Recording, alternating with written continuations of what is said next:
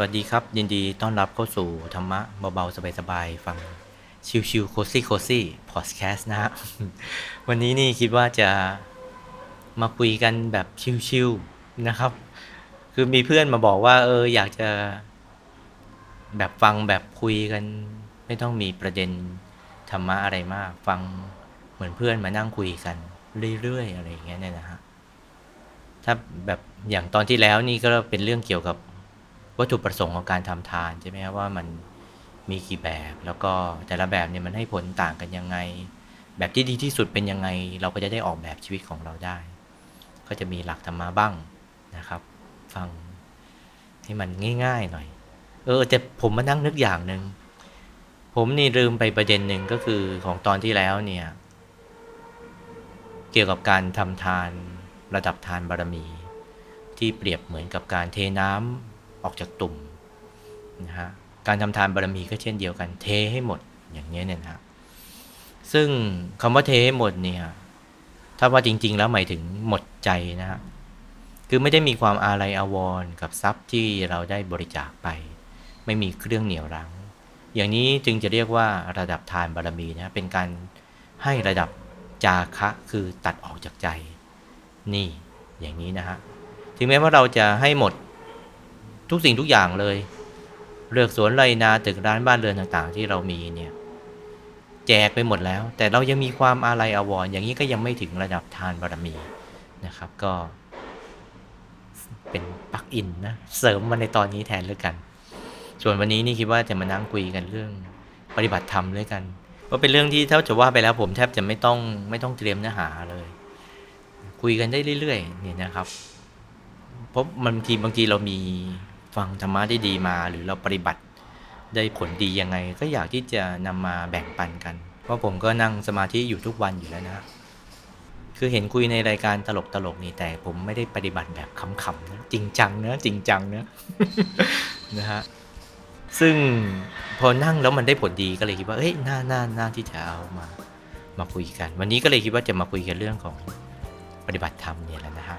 เพียงวันละเล็ก ละน้อย ให้มันเป็นไปอย่างนี้ทุกวัน ให้เหมือน หยดน้ำที่มันหยดลงที่เดิม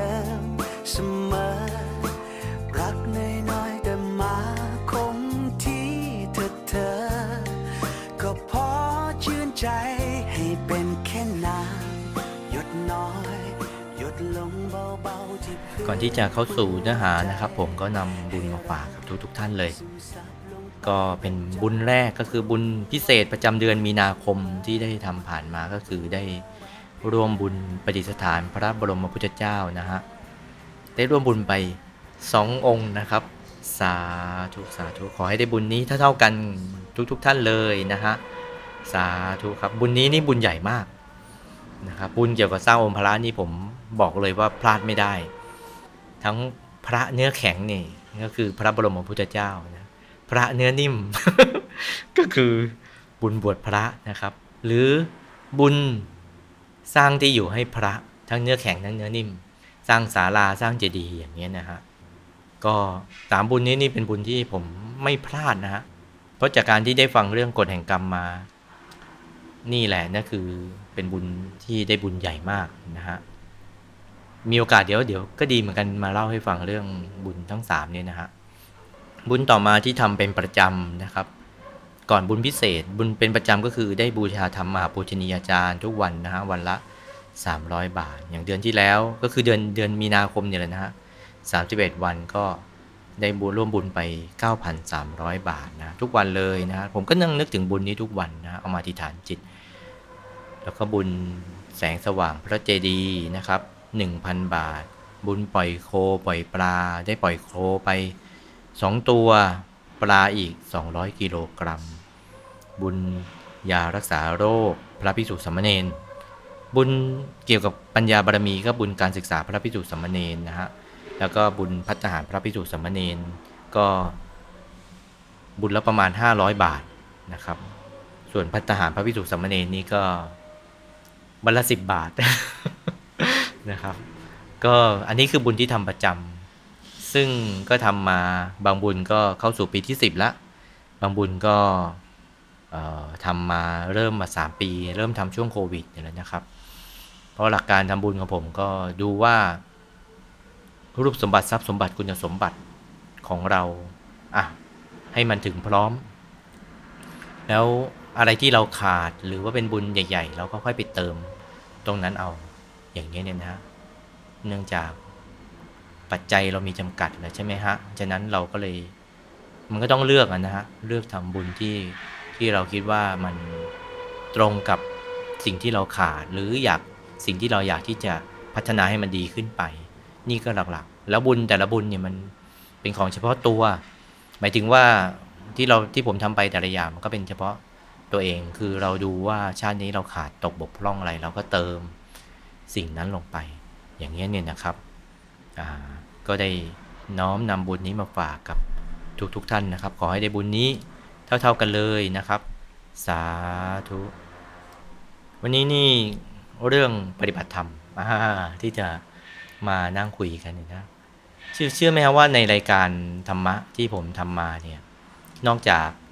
รายการธรรมะเบาๆ สบายๆ ฟังชิวๆโคซี่โคซี่รายการชื่อยาวเนี่ยนะ ผมก็ทำอัปโหลด หลวงพ่อธรรมชโยนำนั่งสมาธิไปด้วย ก็เข้าสู่ปีที่สามแล้วนะฮะ ผมฟังนี่ ผมคิดว่าผมฟังเกือบทุกไฟล์นะ เกือบ จะบอกว่าทุกไฟล์มันไม่แน่ใจ แล้วก็ฟังวนมาน่าจะเข้าสู่รอบที่สามแล้วนะครับ ทีนี้นี่จะเล่าให้ฟังเรื่องที่มันเออ มันก็แปลกดีเหมือนกัน เนื่องจากไฟล์ที่หลวงพ่อท่านสอนนำนั่งสมาธิ มันมีทั้งหมด 33 อัลบั้ม นะครับโดยรวมแล้วมีทั้งหมด 600 กว่าไฟล์ 600 กว่าตอนเนี่ยนะครับ ผมก็จะใส่ไปเรื่อยๆนะฮะตอนที่1ถึง600 สมมติว่ามี 600เนี่ยใส่ไปวนไปเรื่อยๆนะแต่เชื่อไหมว่าตอนล่าสุดเนี่ยมันก็มีเรื่องแปลกอยู่อย่างหนึ่งนะฮะคือไฟล์เนี่ยผมไม่ได้มานั่งจาะจงว่าอันนี้จะต้องวันไหนนะฮะไม่ได้มานั่งจาะจง แต่ในวันมาค้าบูชาที่ผ่านมาเนี่ยผมมาดูไฟล์ที่ ผมใส่ไปชื่อว่าเเรื่องพระบรมพุทธเจ้า ซึ่งผมก็เอ้ยผมตั้งใจใส่ไปเหรอ ไม่นะ เพราะว่าผมทำมาก่อนหน้านี้ตั้งหลายเดือนอะก่อนที่จะมีข่าวว่าจะมีให้ร่วมบุญหล่อพระตรงนี้ซะอีกนะครับ คือพูดง่ายๆก็คือแรนดอมใส่ไปเรื่อยๆ และนอกจากนี้เนี่ยนะฮะ คือตอนที่ใส่ผมก็จะเรียงวันไปเรื่อยใช่ไหมจันทร์ถึงอาทิตย์วนไปเรื่อยๆ อย่างเงี้ยนะครับ ทีนี้ปรากฏว่าไฟล์ที่ชื่อพระบรมพุทธเจ้าเนี่ยเป็นไฟล์ที่ห่างจากวันก่อนหน้าเนี่ยสามสี่วันได้ พูดง่ายก็คือผมกด ถ้าตอนทำเนี่ยผมจะต้องกดผิดนะ ผมมานั่งดูเออ มันก็งงๆเหมือนกันนะว่า เอ๊ะทำไมไฟล์มาลงวันมาค้าบูชาเรื่องนี้พอดีนะ ก็ ก็พยายามนึกว่าเราตั้งใจหรือเปล่า ไม่ใช่นะ เพราะผมทำก่อนหลายเดือนมากเลยนะก็เป็นเรื่องที่ ก็แปลกดีเหมือนกันนะฮะแต่ว่าก็คงเป็นบุญเป็นบุญของของท่านผู้ฟังนะครับ ที่จะได้ฟังตอนที่มันตรงกับเนื้อหาพอดี อย่างเงี้ยเนี่ยนะฮะอีกอย่างหนึ่งก็คือตอนที่ผมกลับมาจากญี่ปุ่นเนี่ย ผมก็ได้ซื้อเรื่องนี้เนี่ยเป็นเป็นเหตุที่อยากจะทำให้มานั่งคุยวันนี้เลย ผมได้ซื้อเครื่องเล่นเทปอะฮะ Sony Walkman มาเออไม่ใช่โซนี่ของ Aiwa นะครับ เทปเลยล่ะ เทปคาสเซ็ตเลยล่ะนะ ซื้อมาจากเขาเรียกว่าตลาดโจรที่ญี่ปุ่น มันเป็นตลาดคล้ายๆกับแบกะดินน่ะของบ้านเรานะฮะ ซึ่งคนที่ไปนี่คือแบบชาวบ้านญี่ปุ่นเลยผมรู้สึกแหมได้บรรยากาศจริงๆเลยชอบมากเลยนะฮะ เป็นของแบบวางขายเก่าๆของมือสอง ผมก็เลยไปเจอเครื่องเฮ้ยไอว่าเฮ้ยนะก็เลยซื้อมาในราคา ร้อยร้อยเยนได้ก็คือ 25 บาทนะครับก็ไม่แน่ใจว่ามันเสียหรือเปล่านะเขาก็ขายวางแบบถูกๆนะฮะแล้วก็ซื้อมากลับมาที่ที่พักก็เลยเอาฐาน 2A ใส่ไปอา้าวใส่ได้เว้ยแหมแต่เสียได้เสียงเป็นโมโนนะไม่รู้มันเสียหรือว่ามันเป็นรุ่นที่มันฟังได้ไม่สเตอริโอก็เลยอะก็ยังดีนะครับ 25 บาทอะไรมาก แล้วพอกลับมาที่ไทยก็เลยไปหาอาโกผม ซึ่งแกก็จะเก็บของไว้เยอะนะฮะ ก็เลยถามโกว่าโกมีเอ่อเทปเก่าๆบ้างไหมเทป เพลงวัดเทปหลวงพ่อน้ำนั่งอะไรอย่างเงี้ย โกบอกมีอยู่นู่นน่ะเออผมก็เลยไปค้นๆในตู้ของโกนะครับ คือในตู้นี่ก็จะมีอยู่สามลังเทป ซึ่งฝุ่นแบบ หนาเหมือนกันนะคือไม่มันอยู่ลึกอะ่ะ ไม่มีประมาณว่าคงชาตินี้คงไม่ได้ใช้แล้วอย่างเงี้ยนะฮะผมก็ไปลื้อดูดูว่าเออมีเทปอันไหนน่าสนใจนะครับ ก็ไปเจอเทปหนึ่งที่ชื่อว่าอาสมทวินแนะนำวิธีการวางใจ ซึ่งอาสมทวินเนี่ย ผมก็ไม่ได้รู้จักอาเขาเป็นการส่วนตัวนะ แต่ได้ทราบมาว่าเป็นผู้ที่ปฏิบัติธรรมได้ได้ดีระดับมากนะฮะ มากเลยนะซึ่งถ้าเราได้ฟังหลวงพ่อธรรมชโยนำนั่งสมาธิก็จะมีท่านพูดถึงบางคนที่ นั่งสมาธิแล้วก็ไม่ใช่แค่ว่าเห็นครั้งแรก ๆ แล้วก็ใจทะลุไปเห็นองค์พระภายในเลยนะครับ คือเลยขั้นคนอื่นนะคนอื่นก็จะต้องเห็นกายในกายไปตาม step นะฮะแต่อาสมทวินเนี่ยเลยไปเลย อย่างนี้นะจนหลวงพ่อท่านก็มาสอนให้กลับไปย้อนดูได้หลวงพ่อท่านบอกว่าอย่างเงี้ยล้านจะมีสักคนหนึ่ง นะฮะซึ่งก็ได้ยินนำหลวงพ่อท่านนำนั่งมานาน จนกระทั่งมาฟังอาสมทวินแล้วนะฮะจึงได้รู้อ๋อคนคนนั้นก็คือคุณอานี่เองนะอาแกบอกว่า ตอนที่แกนั่งเนี่ย มันก็นั่งไปเห็นองค์พระอย่างเงี้แหละนะฮะแต่ประทับใจตรงตรงเนื้อหาที่คุณอาแกเล่าให้ฟัง เพราะว่า สิ่งที่แกได้มามันไม่ใช่ว่ามันเป็นพรสวรรค์ แต่มันเกิดจากพรแสวงที่แกได้ตั้งใจประคองใจ ซึ่งเนื้อหาของตอนนี้ก็ถ้าร้อนก็ต้องเปิดแอร์แต่ถ้าอยากให้มีพระมาดูแลก็ต้องประคองใจใช่ไหมฮะเออซึ่งผมเนี่ยอยากอย่างที่บอกนะก็คือผมนี่นั่งสมาธิทุกวัน แล้วก็บางวันก็นั่ง นั่งแบบเรื่อยๆอะไม่ได้ไม่ได้อะไรมาก แต่ก็คิดว่าเออ มันก็ดีใจสบายก็โอเคแล้ว แต่บางวันก็มีประสบการณ์ภายใน สิ่งที่อยากจะได้ก็คือให้มันมีความแน่นอนในการปฏิบัตินะครับ ก็คือนั่งหลับตาปุ๊บก็มีประสบการณ์ภายในอย่างที่เราได้เป็นแบบดีๆ อย่างเงี้ยนะฮะสิ่งที่อยากได้ก็คืออย่างนั้น แต่ก็ยังไม่รู้ว่าจะต้องทำอย่างไง ก็คิดอยู่เหมือนกันนะครับว่าการประคองใจเนี่ยน่าจะช่วยได้ แต่ก็ยังไม่ได้มีอะไรที่มันจะเป็นแรงดึงดูดมากนะ แต่ก็ทำ นะแต่ไม่ได้จริงจังอะไร จนกระทั่งพอได้ฟังคุณอาสมทวินเนี่ยแกเล่าว่า แกเริ่มต้นมาจากการที่แกค่อย ๆ วางใจตามฐานทั้งเจ็ดคือแกเริ่มมาจากอย่างนี้แหละนะฮะ ฐานที่หนึ่งปากช่องจมูก ชายข้างขวาหญิงข้างซ้าย หญิงซ้ายชายขวาอย่างนี้นะ ฐานที่สองบริเวณ หัวตา แกก็ค่อยวางใจอย่างเงี้ย ตอนแรกๆแกบอกว่าแกก็เหมือนกับพวกเราเนี่ยแหละ คือ แม้แต่นึกองค์พระก็จะนึกไม่ออก นึกพระก็จะนึกไม่ออกเท่าไหร่ แต่ให้นึกดวงแก้วก็ยังนึกไม่ออกเหมือนกันนะฮะ คือใจมันไม่ได้มีความคุ้นเลย คือฟังแล้วก็เหมือนกับ เออ มันก็เหมือนกับตัวเราเลยนี่นาฟังแล้วก็คล้ายๆกันในช่วงแรกๆ แต่แกก็ทำไปเรื่อยๆ ค่อย ๆ ประคองใจไป เห็นไม่เห็นก็ไม่เห็นจะเป็นไรนะ ก็นึกไปว่าเออฐานที่หนึ่งมีเป็นดวงธรรมบริเวณจมูกแล้วก็ท่องไปสัมมาอรหังสัมมาอรหังสัมมาอรหังไป อย่างนี้เนี่ยนะฮะฐานที่สองบริเวณลูกในตาบริเวณเผาตาของเราบริเวณที่น้ำตาไหล หญิงซ้ายชายขวา สัมมารัง สัมมารังไปฐานที่สามก็บริเวณ กลางกักศีรษะทำไปเรื่อยๆ ฐานที่สี่บริเวณเพดานปาก ฐานที่ห้าบริเวณ ลูกกระเดือก ฐานที่หกสะดือ ฐานที่เจ็ดเหนือสะดือมาสองนิ้ว ผมคิดว่าท่านที่ฟังก็น่าจะพอคุ้นๆอยู่แล้วนะครับ แต่ผมชอบตรงที่มัน ทำไปเรื่อยๆไล่ฐานไป เพราะบางทีถ้าเกิดเอาใจมาอยู่กับตัวเนี่ย ผมก็รู้สึกว่าใจมันจะมีโอกาสที่มันจะหายไปเรื่องอื่น ได้ง่ายนะฮะวันก่อนผมฟัง พระอาจารย์ท่านเทศ ฟังแล้วเออได้ข้อคิดดี คือเรื่องเกี่ยวกับใจของเราที่มันชอบออกไปนอกตัวเนี่ยท่านบอกเคยมีคนทำสำรวจมานะ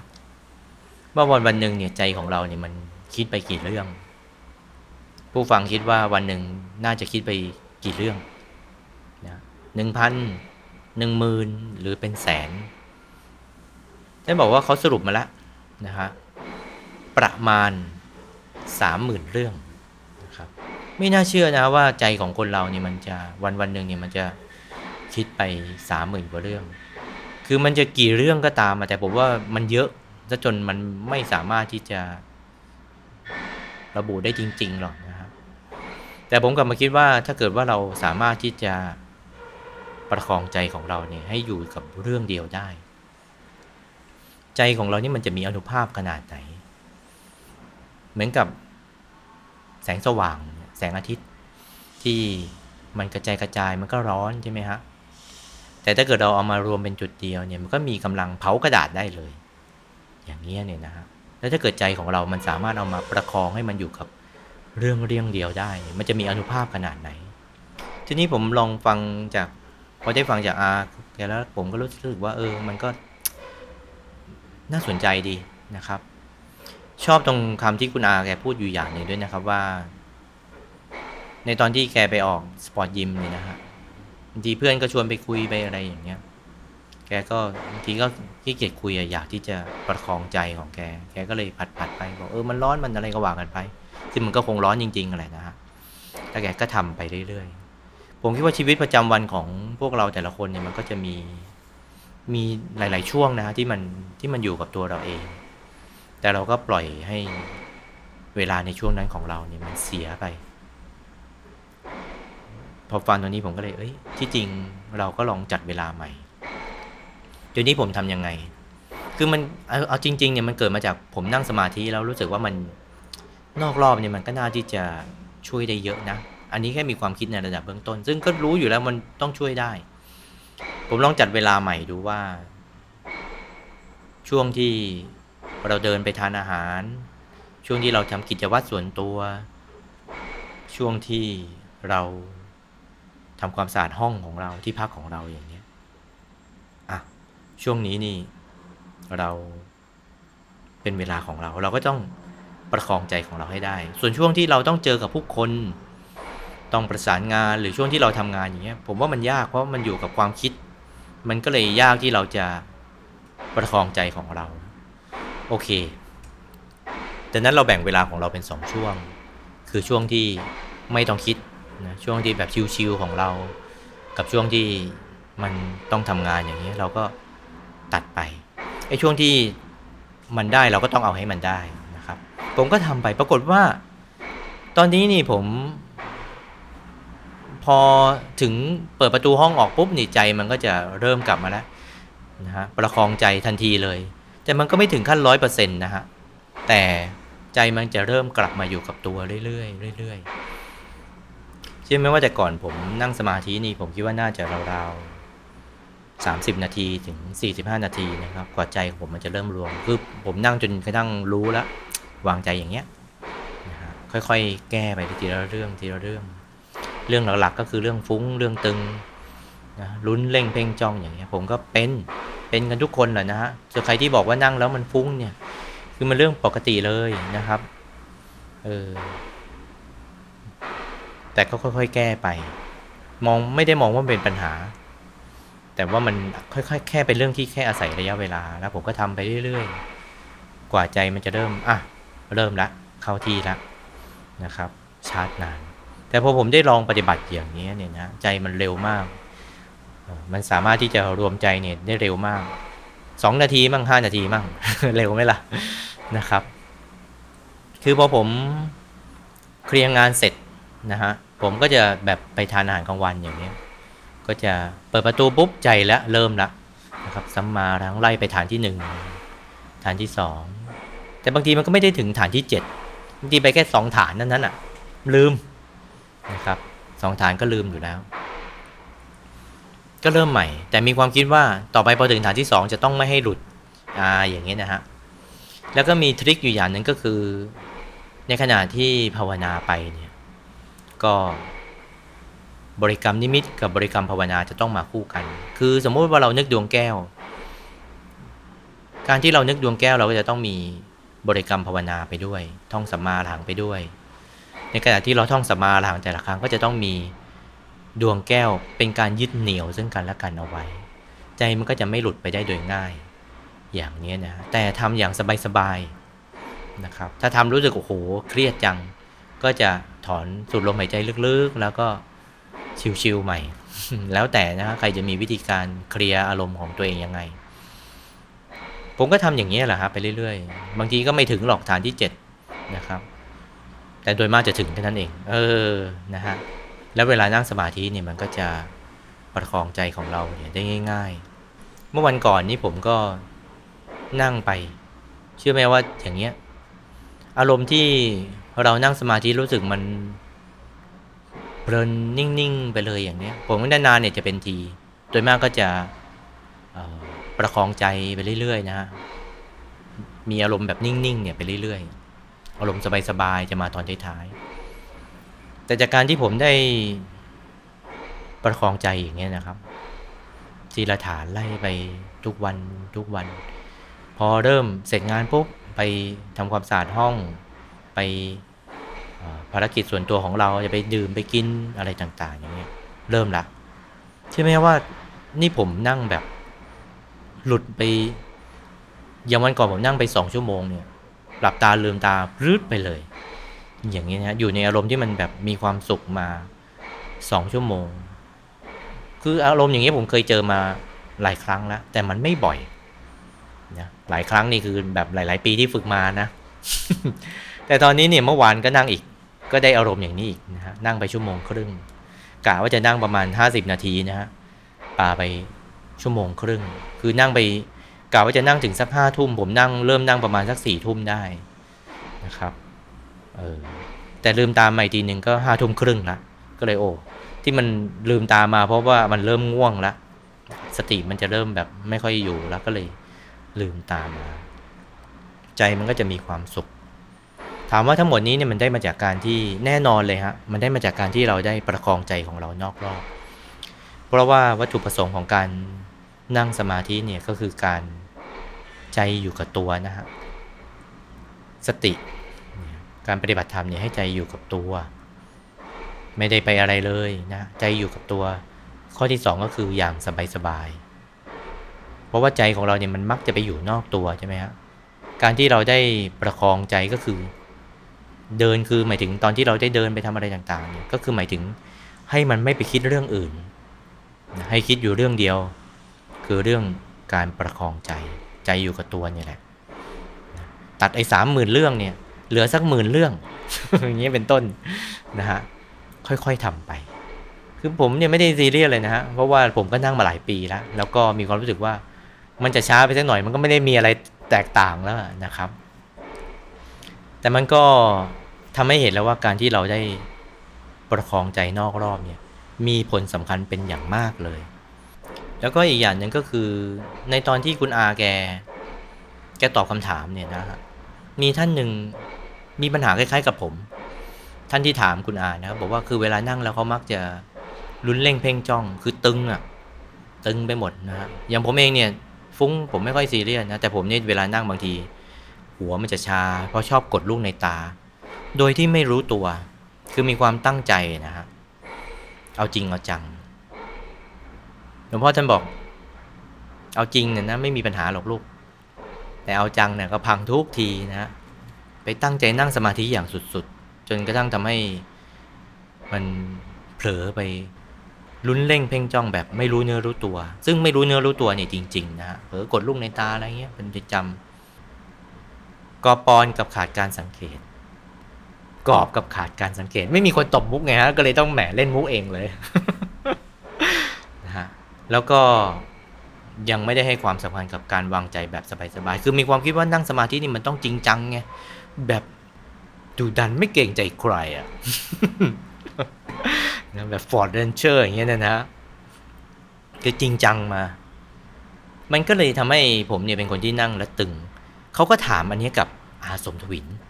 อาแกก็บอกนะครับว่ามันก็มีวิธีแก้นะ ก็คือให้คุณนะนอกรอบให้ค่อย ๆ ประคองใจ อย่างอาก็ทำอย่างนี้แหละเดินฐานทั้งเจ็ดนะฐานที่หนึ่งสองสามไล่ไปเรื่อยๆอย่างเงี้ยทำให้เวลามาอยู่ในช่วงที่เรานั่งสมาธิแล้วเนี่ย มันไม่ต้องมาลุ้น เพราะว่าใจเนี่ยมันอยู่กับตัวของเราเองเป็นเรื่องปกติไปแล้ว คือทำเนี่ยให้มันเป็นเรื่องปกติไปเลยผมฟังเออเก็ตแฮะ คือผมก็มีปัญหาตรงข้อนี้แหละนะฮะ แล้วก็คิดว่ามันก็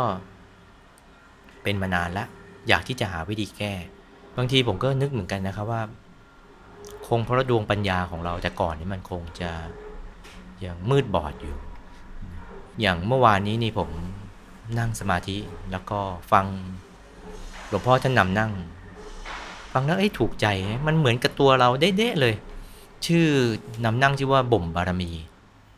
ในนำนั่งสมาธิของท่านเนี่ยก็จะแบ่งเป็น 3 แบบนะ เท่าที่ผมสรุปของผมเองนะหนึ่งก็คือนำนั่งปฏิบัติธรรม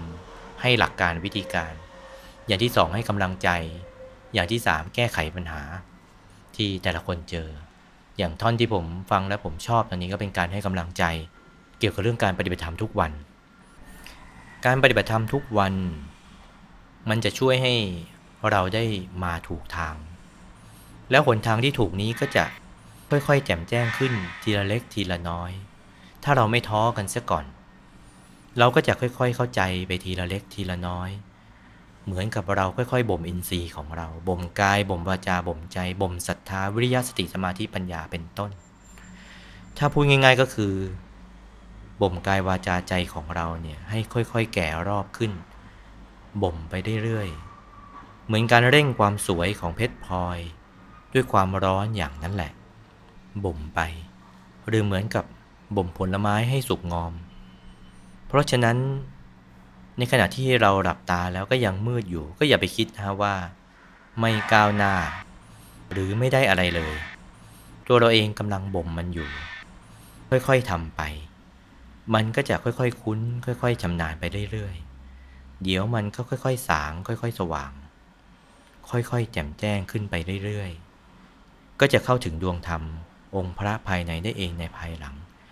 เราค่อยๆบ่มมันไป คือตอนที่นั่งนี่ฟังท่อนนี้แล้วเออจริง ตอนที่ผมนั่งสมาธิเนี่ยเรื่องหลักๆ แรก ๆ เลยก็คือเรื่องฟุ้งเรื่องตึงตึงมากขนาดที่ว่ามึนหัวไปหมดเลยนะฮะมองเมืองนี่แบบ ถึงขนาดที่ว่าหายใจไม่ออกพอนั่งนึกถึงองค์พระดวงแก้วหรือหลวงปู่เนี่ยนะ หายใจไม่ออกนะเออไปขนาดนั้นนะแล้วก็ค่อยๆ แก้มา ปรับตัวของเราเองไปเรื่อยๆ คือเรื่องนั่งสมาธินี่ มันไม่ใช่เรื่องเกี่ยวกับใครเลยนะ มันเป็นเรื่องที่มันเกี่ยวกับตัวของเราเองโดยเฉพาะเลย ถึงแม้เราจะมีมหาปูชนียาจารย์ท่านมาอ่านจิตอ่านใจของเรา สมมตินะ สมมติมีพระพุทธเจ้ามาบอกเนี่ย คุณเป็นอย่างเนี้ย แต่สุดท้ายแล้วคนที่จะแก้ได้ก็คือตัวของเราเอง เราก็จะต้องเข้าใจวิธีการแก้ปัญหาด้วยตัวของเราเอง ซึ่งการนั่งสมาธิทุกวันเนี่ยแหละนะมันก็เหมือนกับอย่างที่หลวงพ่อท่านบอกแหละแล้วหนทางที่ถูกก็จะค่อยๆ แจ่มแจ้งขึ้นทีละเล็กทีละน้อย มันจะเหมือนกับบันไดเล็กบันไดน้อยเลยนะ ให้เรา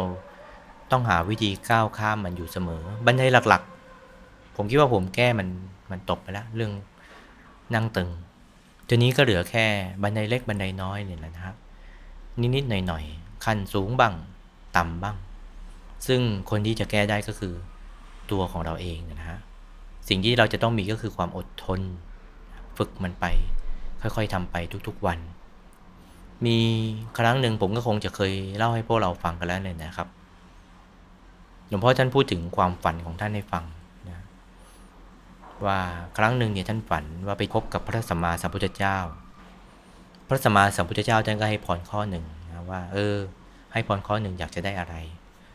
พวกเราที่มาฟังในรายการเนี่ยถ้าเกิดมีพระสัมมาสัมพุทธเจ้านะ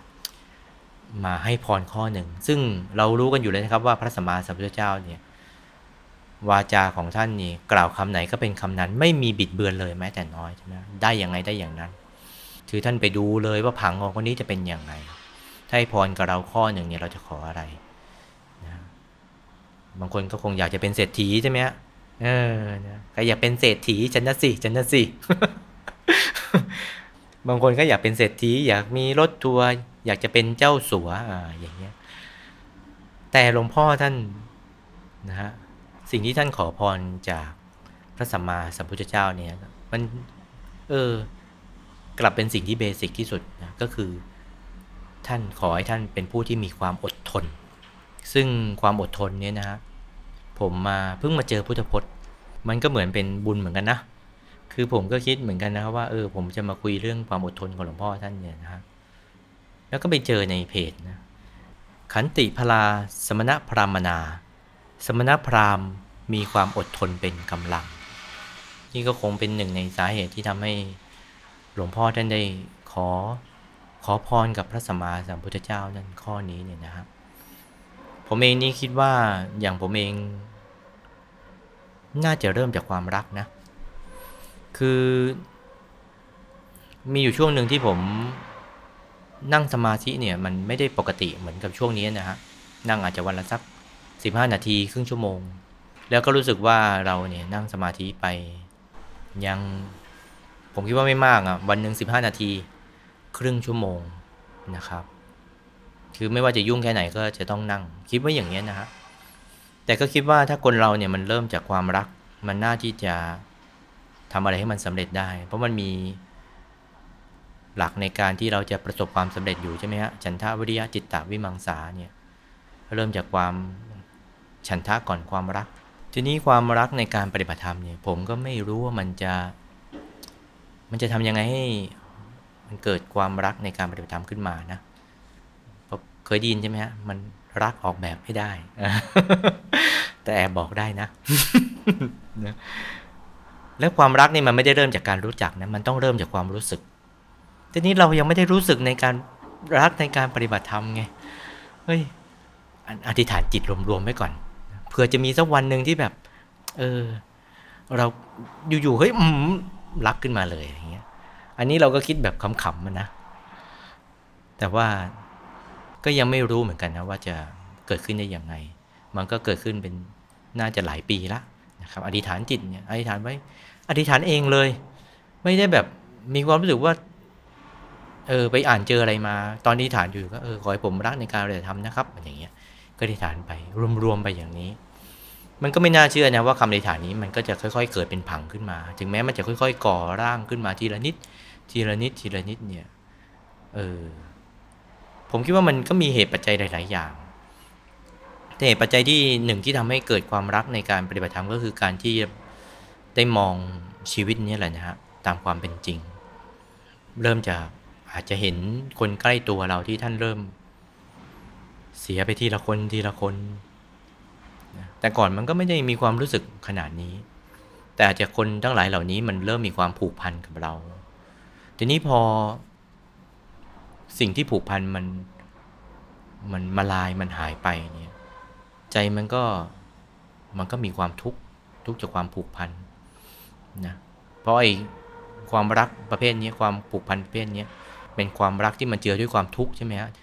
จากความรักเพื่อน รักพี่น้องรักญาติสนิทมิสหายอย่างเงี้ยมันเป็นความรักที่มันเจือด้วยความทุกข์ถ้าอย่างนั้นกับผมขอชาไข่มุกแทนดีกว่า แหมไม่ได้ไม่ได้แบบตั้งใจว่าจะมาตบอะไรนะมันเข้าทางพอดี คือพอมันเกิดเหตุการณ์อย่างนี้เนี่ย เราก็คิดว่าเออสักวันหนึ่งเราก็คงจะ จะต้องหลับตาลาจากโลกนี้ไป รวมทั้งคนใกล้ตัวเรา เราก็ยิ่งเห็นความความชราของท่านทั้งหลายเหล่านั้นเนี่ยนะไปเรื่อยๆนะครับ คนใกล้ตัวเราก็เริ่มเห็นมากขึ้นมากขึ้น รือแม้แต่สุขภาพร่างกายของผมเองตอนนี้นี่ นิ้วมันก็ล็อกอย่างเงี้ยเป็นต้นนะมันไม่ได้เป็นขั้นแค่ขั้นต้นๆนะผมก็ต้องนวดๆมันหน่อยเราก็เห็นแล้วว่าสังขารของเรามันก็เสื่อมไป เกิดจากการใช้งานมันหนัก แล้วอะไรล่ะที่มันเป็นสาระให้กับชีวิตของเราเอง ผมก็ได้ฟังธรรมะของหลวงพ่อท่าน สิ่งที่ท่านสอนเนี่ยนะฮะไม่พ้นเลยนะ เรื่องเกี่ยวกับ ความเสื่อมความสลาย ความพัดพรากจากสิ่งที่เป็นที่รัก การหลุดออกจากทุกข์ทั้งหลายเหล่านี้ ซึ่งสิ่งทั้งหลายเหล่านี้มันมันอยู่รายล้อมตัวเรา อยู่รอบๆตัวเรา แต่ใจของเราเนี่ยแหละที่มันไปเกาะเกี่ยวเหนี่ยวพันเหนี่ยวรั้งมันเอาไว้ โดยที่เราไม่รู้ตัว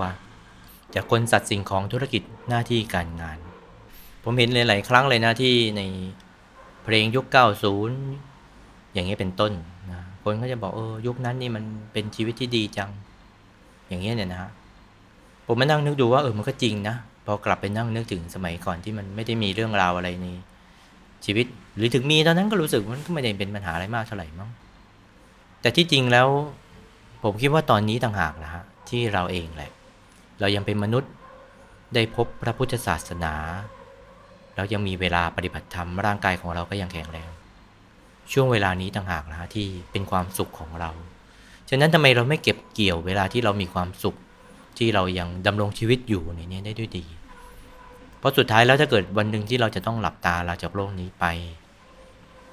มันก็ทิ้งไปหมด ไม่ว่าจะเป็นหมื่นล้านแสนล้าน ผิวพรรณหน้าตาของเราที่จะสมมติว่าดีมากนะฮะรูปกายของเรานี่ สติปัญญาของเราที่ระดับ IQ 180 พอสุดท้ายแล้วพอตายมันก็มาลายหายไปหมด เหมือนกับพยับแดดที่มัน พอไปถึงแล้วก็ไม่ได้มีอะไร หรือเหมือนกับของที่ขอยืมเขามาในไม่ช้าก็ต้องคืนเขาไปอย่างนี้เป็นต้น สิ่งทั้งหลายเหล่านี้แหละนะที่มันจะเหนี่ยวรั้งใจของเราเอาไว้ ผมเนี่ยนั่งนึกอย่างนี้นะ ตามที่หลวงพ่อท่านสอนทุกวัน พอท่านสอนแล้วก็พิจารณาตามเออจริง มันทำให้เราเห็นภาพชีวิตของเราเนี่ยชัดขึ้น ว่าแท้ที่จริงแล้วมันไม่ได้มีสาระอะไรเลยในชีวิต อย่างปีที่ผ่านมาเนี่ยนะผมได้สมัคร Spotify Premium ไว้ เออ มันก็สรุปมาให้นะครับว่าปีที่ผ่านมาเนี่ยผม ฟังพอดแคสต์ไป 46,000 นาที ตอนเห็นรายการก็อู้ฟังเยอะขนาดนี้เลยเหรอ แล้วในบรรดา 46,000 กว่านาทีเนี่ย ผมฟัง หลวงพ่อท่านนำนั่งสมาธิไป 3,900 กว่านาทีนะฮะก็คือเปิดหลวงพ่อนำนั่งเลยนะบางทีก็เปิดจาก YouTube มันก็เลยไม่ได้มานับอยู่ในรวมอยู่ในนี้ด้วย คือการที่เกิดความรักขึ้นมาเนี่ยผมว่ามันก็เกิดจากการที่หลายๆอย่างมันมาประกอบกัน การที่เราได้เห็นความเป็นจริงของชีวิต การที่ผมไม่ได้มาทำรายการธรรมะตรงนี้เลยนะทำให้ผมต้องขวนขวายะในการที่จะหาข้อมูลบ้าง หรือทำเองบ้างเพื่อที่จะเช็คไฟล์หลวงพ่อที่เราอัปโหลดขึ้นไปอย่างเงี้ยมันก็เลยได้ทำไปโดยอัตโนมัติ ทีนี้พอยิ่งฟังยิ่งปฏิบัติตาม มันก็เลยยิ่งเกิดกำลังใจ เหมือนกับแก่รอบขึ้นเรื่อยๆ แบบที่ท่านว่าแหละนะว่า มันก็จะต้องทำทุกวันการปฏิบัติธรรม มันก็เลยเป็นเหตุเป็นผลให้ผมเนี่ยเกิดความรักในการนั่งสมาธิขึ้นมา เพราะนั่งแล้วมันแก้ปัญหาได้มันเหมือนกับที่หลวงพ่อท่านบอกมันก็เลยยิ่งเกิดกำลังใจดังนั้นวันนี้ก็เลยคิดว่า ก็ถือว่ามาแบ่งปันกันแล้วกันนะครับ วันนี้ก็ปาไป 38 นาทีกว่าแล้วนะครับ ก็ขออนุโมทนากับทุกท่านนะครับ ก็เผื่อเป็นกำลังใจนะครับในการปฏิบัติธรรม ก็ขอให้ทุกท่านนี้ได้นั่งสมาธิกันให้ได้ทุกวัน นั่งกันแล้วก็ฟังท่านเยอะๆ เราก็จะได้เกิดวิธีการแก้ปัญหา เกิดกำลังใจในการที่เราจะปฏิบัติธรรม แล้วก็พิจารณาชีวิตของเราเนี่ยนะฮะมันก็จะได้มองภาพชีวิตของเราเนี่ยชัดขึ้น แล้วก็จะเกิดกำลังใจขึ้นไปอีก แล้วมันก็จะวนลูปไปเรื่อยๆ ชีวิตของเราก็จะได้วนเวียนแต่อยู่ในความสุขนะสุขติภพสุขติภูมิ มีเรื่องราวอะไรต่างๆ เราก็จะสามารถที่จะสลัดมันออกไปได้โดยเร็วนะ ไม่ใช่ปากบอกมูฟออนแต่ใจยังอ้อนวอนให้เขากลับมาอย่างนี้มันก็ไม่ใช่นะฮะ แต่พอเราทำสมาธิมันจะค่อยๆ ตัดไปได้โดยอัตโนมัติเองเลยสำหรับวันนี้ก็ขอบคุณด้วยนะครับที่พวกเราได้มาติดตามรับฟัง ผมก็คุยแบบไม่ได้มีสคริปต์อะไรมากมายนะก็เลยอาจจะพูดวนไปวนมา ก็ขออภัยทุกท่านที่ได้ฟังนะฮะธรรมะเบาๆ สบายๆ ฟังชิวๆ cozy cozy podcast มาโดยตลอดเลย วันนี้สวัสดีครับให้เหมือนหยดน้ำที่มันหยดลง เสมอ รักน้อยๆแต่มาคงที่เธอเธอ ก็พอชื่นใจให้เป็นแค่น้ำหยดน้อย หยดลงเบาๆที่พื้นหัวใจ ให้รักซึมซับลงไปประจำทุกวันเสมอ